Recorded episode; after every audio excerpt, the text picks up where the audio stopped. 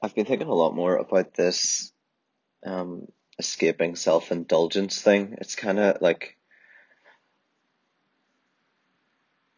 it's really, um, like captivated me just because I've, like, it, it's really, I just feel like it's really helping me, and, um,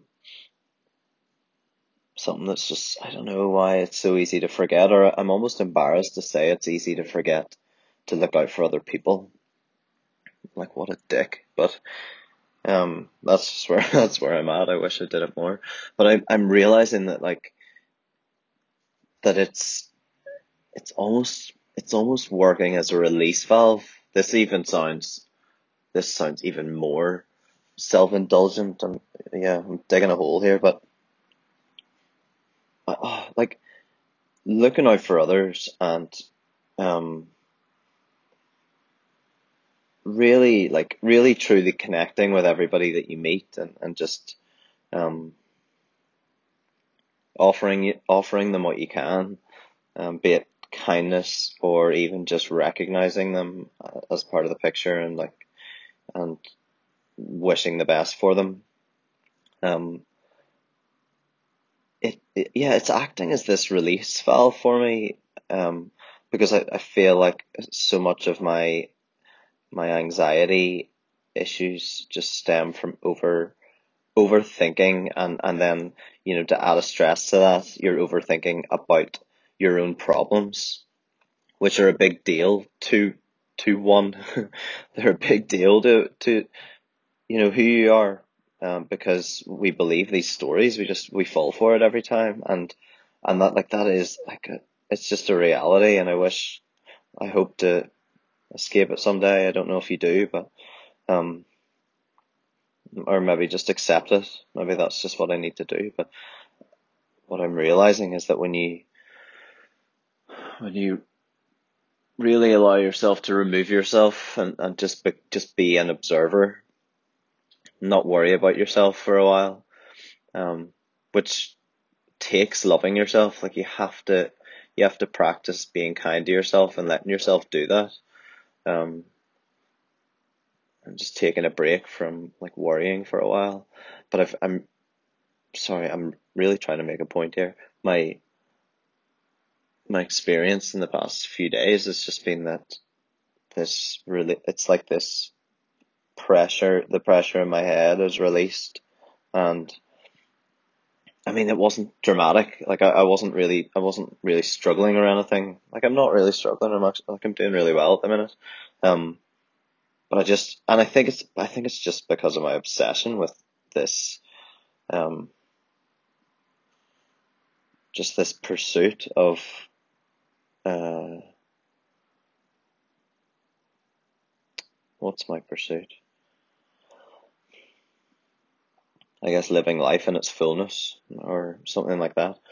Um, other people, the people around you are the quickest way to escape that, because it's, because, because all, you know, when it's really not about you, then it's not about you and you don't need to worry. You, you genuinely don't need to worry about you because you're so invested in someone else.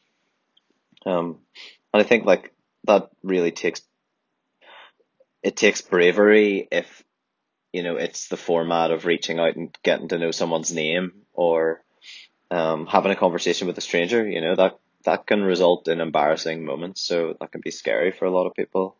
And sometimes it's scary for me. Um, but I tend to love it as well. So I try to do it as much as I can. Um, but, but it, I, like, it don't even, it doesn't even need to be that dramatic. You know, if you're too shy to talk to someone else, or Um, engage, you know, in, in, engage with your neighbor. Um,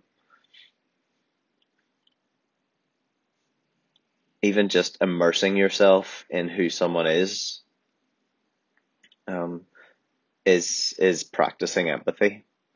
And I think the more you do that, the more you, you see your, you can see yourself in others, and you can see the humanity in others, I guess. You can see that shared suffering. And when you do that, it becomes an awful lot easier to to engage with people, and, and then that kind of just happens over and over again. Um, yeah, it's so funny. Like, I think, I'm pretty sure that's what Jesus taught, that like the, the main, he said like the, his whole teaching summed up was love one another. That's what, like, that was his entire message. Oh, well, no, he said too, love God and love one another. Um, but I think it also says somewhere else that it, the entire teaching was summed up in love one another. Um, just that alone, like that, that's what, that's what Christianity believes is the key to their entire exist, you know, like the, the key to their freedom and the key to, um, a life without pain, basically. Um, or no, maybe with pain, without suffering, a life without suffering, I guess, is found in, uh, in your neighbor, like not in you. So you can do all this studying and self-improvement and self, self-help, but that only deepens the problem. Um, it's not about you. It's about us. It's about everyone. All of us on this journey, and we're all scared. Like, we all have crazy struggles. I mean, like, there's so much suffering in the world.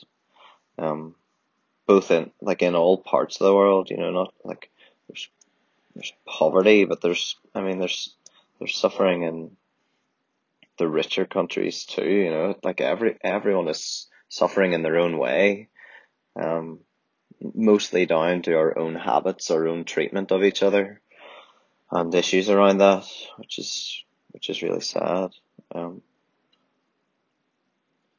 yeah, flip, I'm sounding like a real hippie now, aren't I? Peace, love, and happiness. But anyway, it, it's like I'm not I'm not meaning to preach at all. It's just my own practice, and it's like I I struggle with anxiety regularly, and um this is one practice that I found is is just really helping me get out of it and just find happiness and um joy again, which is something I really lost. So yeah, I'll leave it at that.